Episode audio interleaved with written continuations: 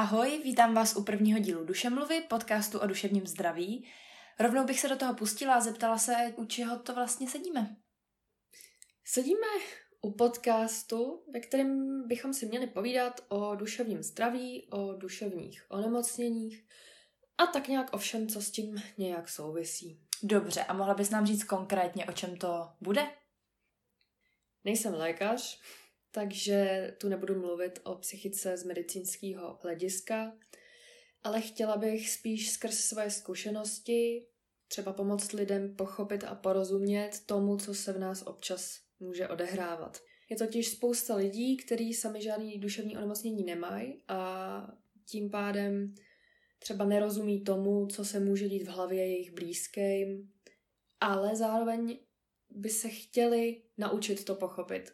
Chtěli by to pochopit, chtějí se o tom něco dozvědět. No a přesně pro tyhle lidi uh, tenhle podcast je. Já bych chtěla tady v budoucnu otevřít různý témata, třeba co jsou úzkosti, co jsou deprese, co to vlastně znamená, jak to funguje, co se v člověku děje v tu chvíli. Ale chtěla bych třeba mluvit i o kontroverznějších tématech, jako je například sebevražda, protože mi přijde, že i o takovýchhle tématech se málo mluví. No a to je vlastně dalším důvodem, proč jsem si vymyslela tenhle podcast, protože bych chtěla uh, tyhle témata řešit otevřeně, chtěla bych o nich mluvit bez jakýchkoliv tabu nebo stigmat, protože si myslím, uh, že už je na čase a že je to potřeba.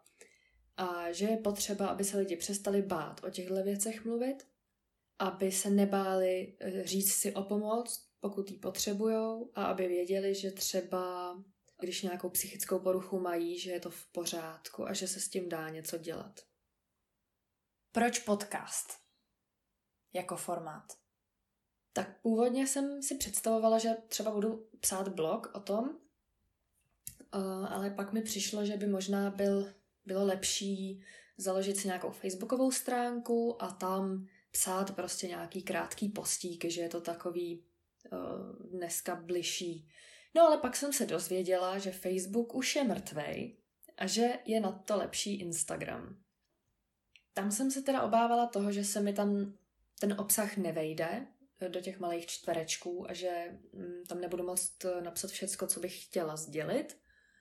Ale protože to byla jediná varianta, která mě napadla, tak jsem si řekla, že to teda asi udělám. No a když už jsem se chystala uh, ten Instagramový profil založit, tak mě něco osvítilo a napadlo mě, proč rovnou neudělat podcast, kde mě nic nebude limitovat a budu tam moct mluvit, jak dlouho budu chtít, o čem budu chtít a tak.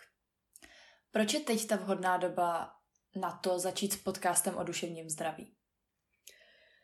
No, protože sedíme všichni doma a mm, některým z nás už to možná leze trošku na mozek. No, zní to sice vtipně, ale je to tvrdá realita pro některé lidi. A já už jsem dlouho přemýšlela právě o tom, jak, uh, jak se podělit o nějaké svoje zkušenosti a, a vědomosti uh, na tohle téma. A jak bych mohla nějak přispět tady svojí troškou do pomyslného mlína internetového prostoru. A nevěděla jsem právě, jak to udělat. A teď, když tu možnost mám, tak zároveň je i docela vhodná doba na to konečně to udělat, protože spousta lidí je třeba sama doma, nemají si s kým popovídat a pomůže jim, když si třeba poslechnou, že v tom nejsou sami v téhle situaci. Že i jiným lidem není prostě dobře z toho, že jsme teďko neustále doma zavřený a pomůže jim vědomí, že to prostě zvládneme, že to překonáme a že to zase bude lepší. Důvody teda známe, známe obsah, co nás čeká v tomhle podcastu. Ještě by mě zajímalo, na koho cílíš. Nevím, jak moc je generace třeba našich rodičů a prarodičů zběhla v poslouchání podcastů, takže nevím, jestli tam budou i takový posluchači, ale Eh, třeba teenageři a mladí lidi podcasty poslouchají hodně, co teda aspoň vím, takže těm bych tenhle podcast chtěla věnovat.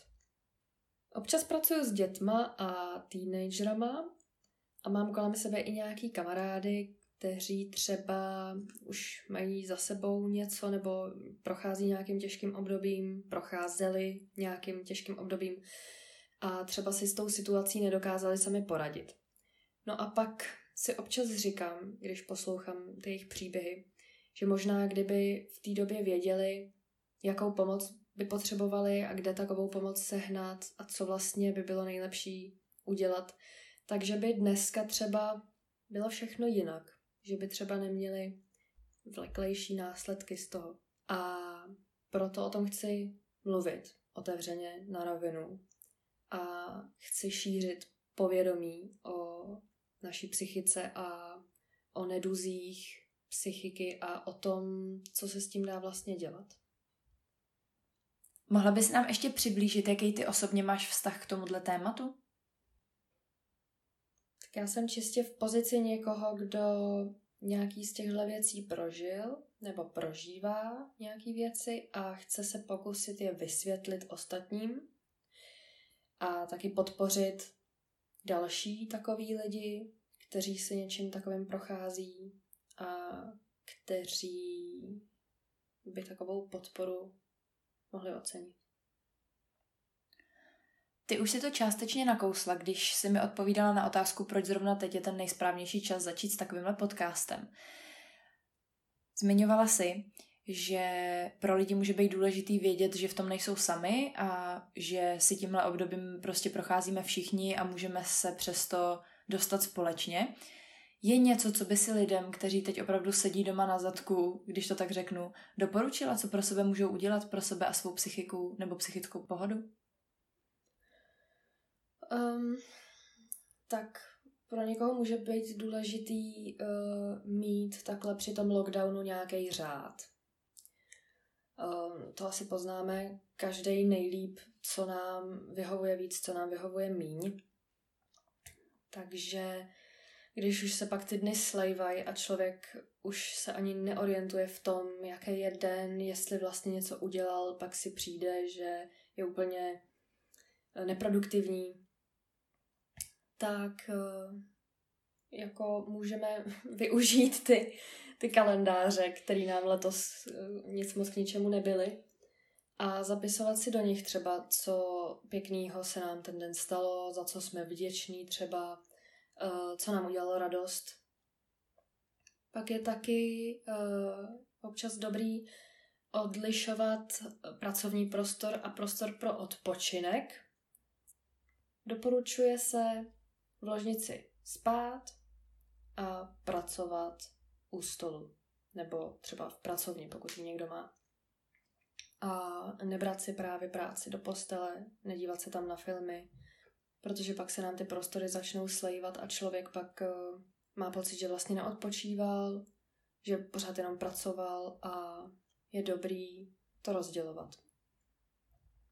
Pak si myslím, že ani takhle v lockdownu by člověk neměl zapomínat na nějakou péči o sebe a tím nemyslím, že eh, teď budeme všichni mnohem víc hrotit, jestli jsme si umyli vlasy jednou za dva dny nebo za tři, ale myslím tím zvlášť u lidí, kteří jsou náchylnější uh, právě na tu psychickou nepohodu, aby se pokusili udělat si to prostě nějakým způsobem hezký.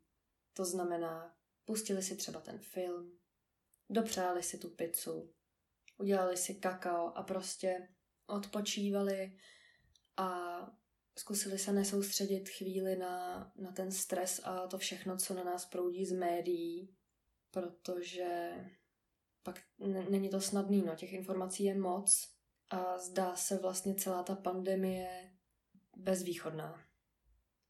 Teď sice není úplně moc uh, možný třeba docházet na nějakou pravidelnou psychoterapii, jako tomu bylo předtím, ale pokud by se někdo odstl vyloženě v úzkých, tak myslím, že spousta psychoterapeutů nebo terapeutických skupin funguje i online.